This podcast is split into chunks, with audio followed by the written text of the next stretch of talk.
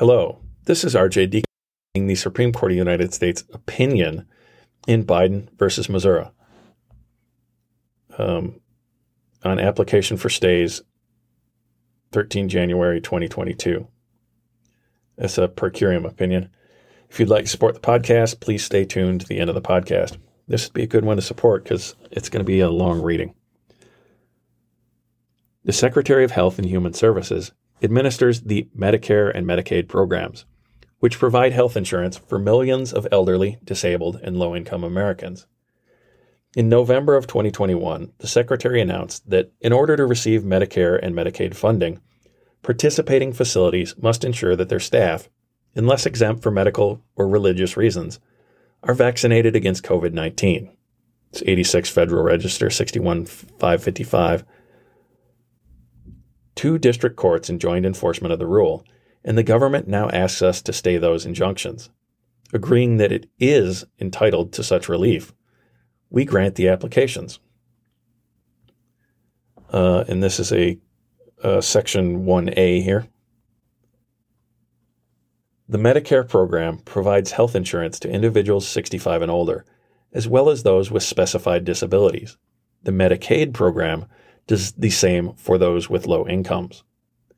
Both Medicare and Medicaid are administered by the Secretary of Health and Human Services, who has general statutory authority to promulgate regulations, quote, as may be necessary to the efficient administration of the functions with which he is charged, end quote. 42 USC section 1302 little a. One such function, perhaps the most basic given the department's core mission, is to ensure that the healthcare providers who care for Medicare and Medicaid patients protect their patients' health and safety. Such providers include hospitals, nursing homes, ambulatory surgical centers, hospices, rehabilitation facilities, and more. To that end, Congress authorized the Secretary to promulgate, as a condition of a facility's participation in the programs, such requirements as he finds necessary in the interests of the health and safety of individuals who are furnished services in the institution. And there's uh, multiple United States Code sections for each um, type of um, service provider.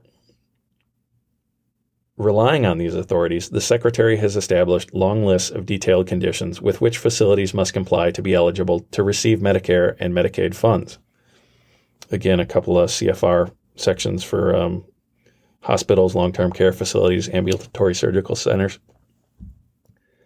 Such conditions have long included a requirement that certain providers maintain and enforce an infection prevention and control program designed to help prevent the development and trans- transmission of communicable diseases and infections. Section 483.80 uh, oh, that's uh, another. It's listing long term care facilities, hospitals, ambulatory surgical centers, facilities that provide outpatient physical therapy, and speech language pathology services. Each have their own little section. Now we're on to B. On November 5th, 2021, the Secretary issued an interim final rule amending the existing conditions of participation in Medicare and Medicaid to add a new requirement that facilities ensure that their covered staff are vaccinated against COVID 19. 86 Federal Register 61561 and 61616 to 61627. The rule requires providers to offer medical and religious exemptions and does not cover staff who telework full time. That's uh, the same at 61571 to 61572. A facility's failure to comply may lead to monetary penalties, denial of payment for new admissions, and ultimately termination of participation in the programs. At 61574, the Secretary issued the rule after finding that vaccination of healthcare workers against COVID 19 was necessary for the health and safety of individuals to whom care and services are furnished. At 61561. In many facilities, 35% or more of staff remain unvaccinated at 61,559. And those staffs, the secretary explained, pose a serious threat to the health and safety of patients. That determination was based on data showing that COVID 19 virus can spread rapidly among healthcare workers from them and from them to patients, and that such spread is more likely when healthcare workers are unvaccinated. At 61558, uh, 61561, 61567 through 68, and 61585 through 586. He also explained that because Medicare and Medicaid patients are often elderly, disabled, or otherwise in poor health, transmission of COVID 19 to such patients is particularly dangerous. At 61566 and 61609, in addition to the threat posed by in facility transmission itself, the Secretary also found that fear of exposure to the virus from unvaccinated healthcare staff can lead patients to themselves forego seeking medically necessary care creating further risk to patient health and safety. 61588. He further noted that staffing shortages caused by COVID 19 related exposures or illnesses has di- disrupted patient care. At 61559, the Secretary issued the rule as an interim final rule rather than through the typical notice and comment procedures, after finding good cause that it should be made effective immediately um, 61 583 to 586 and CUSC 553 little b cap b. That good cause was, in short, the Secretary's belief that any further delay would endanger patient health and safety given the spread of the Delta variant and the upcoming winter season. 86 Federal Register 61 583 to 586. now we're on to C. Shortly after the interim rules announcement, two groups of states, one led by Louisiana and one by Missouri, filed separate actions challenging the rule. The U.S. District Courts for the Western District of Louisiana and the Eastern District of Missouri each found the rule defective and entered preliminary injunctions against its enforcement. It's uh, Louisiana versus Becerra and Missouri versus Biden. In each case, the government moved for stay of the injunction from the relevant Court of Appeals. In Louisiana, the Fifth Circuit denied the government's motion. In Missouri, the Eighth Circuit did so as well. The governments filed applications asking us to stay both district courts' preliminary injunctions, and we heard expedited argument on its requests. On to uh, 2 and A.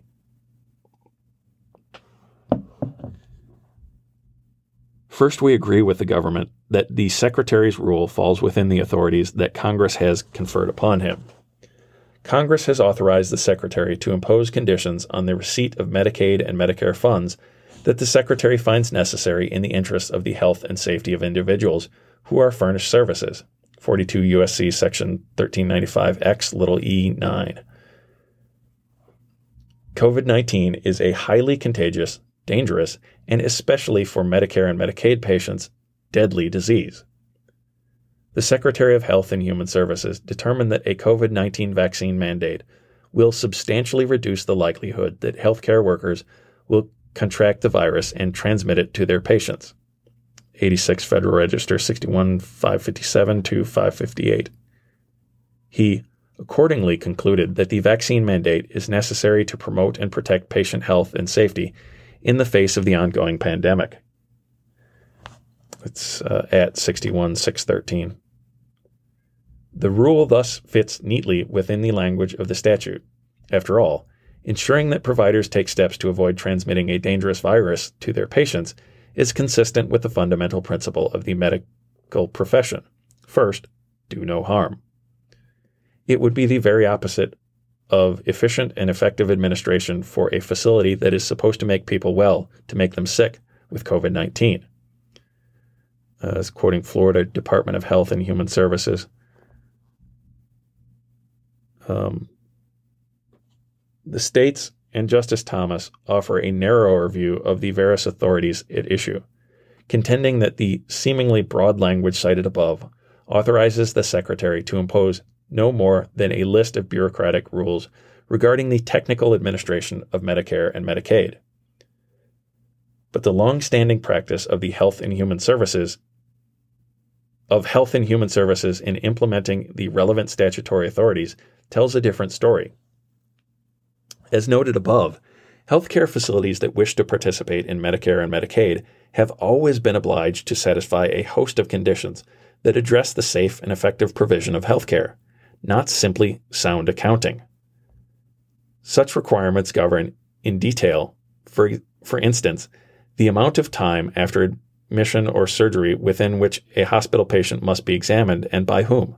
42 CFR section 482.22 little c5 the procurement, transportation, and transplantation of human kidneys, livers, hearts, lungs, and pancreases, section 482.45, the tasks that may be delegated by a physician to a physician assistant or nurse practitioner, 483.30 little e, and, most pertinent here, the programs that hospitals must implement to govern the surveillance, prevention, and control of infectious diseases, section 482.42. Moreover, the Secretary routinely imposes conditions of participation that relate to the qualifications and duties of healthcare workers themselves. See, for example, sections 482.42 little c 2 IV, requiring training of hospital personnel and staff on infection prevention and control guidelines, and 483.60 little a 1 II, qualified dietitians must have completed at least 900 hours of supervised practice. Uh, 482.26 little b through little c, specifying personnel authorized to use radiologic equipment. And the Secretary has always justified these sorts of requirements by citing his authorities to protect patient health and safety. See, for example, sections 482.1 little a 1 II, 483.1 little a 1 II, 416.1 little a 1. As these examples illustrate, the Secretary's role in administering Medicare and Medicaid goes far beyond that of a mere bookkeeper. Indeed, respondents do not contest the validity of this long standing litany of health related participation conditions. When asked at oral argument whether the Secretary could, using the very same statutory authorities at issue here, require hospital employees to wear gloves, sterilize instruments, wash their hands in a certain way and at certain intervals, and then the and the like. Missouri answered, yes, the secretary certainly has the authority to implement all kinds of infection control measures at these facilities. Uh, that's the tr- transcript of oral argument at 57 and 58. Of course, the vaccine mandate goes further than what the Secretary has done in the past to implement infection control, but he has never had to address an infection problem of this scale and scope before. In any event, there can be no doubt that addressing infection problems in Medicare and Medicaid facilities is what he does. And his response is not a surprising one. Vaccination requirements are a common feature of the provision of healthcare in America. Healthcare workers around the country are ordinarily required to be vaccinated for diseases such as hepatitis B, influenza, the measles, mumps, rubella.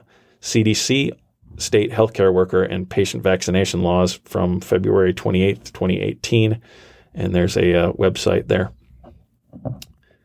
As the Secretary explained, these pre existing state requirements are a major reason the agency has not previously adopted vaccine mandates as a condition of, condition of participation. 86 Federal Register 61567 to 68. All this is perhaps why healthcare workers and public health organizations overwhelmingly support the Secretary's rule. See Federal Register at 61565 to 66.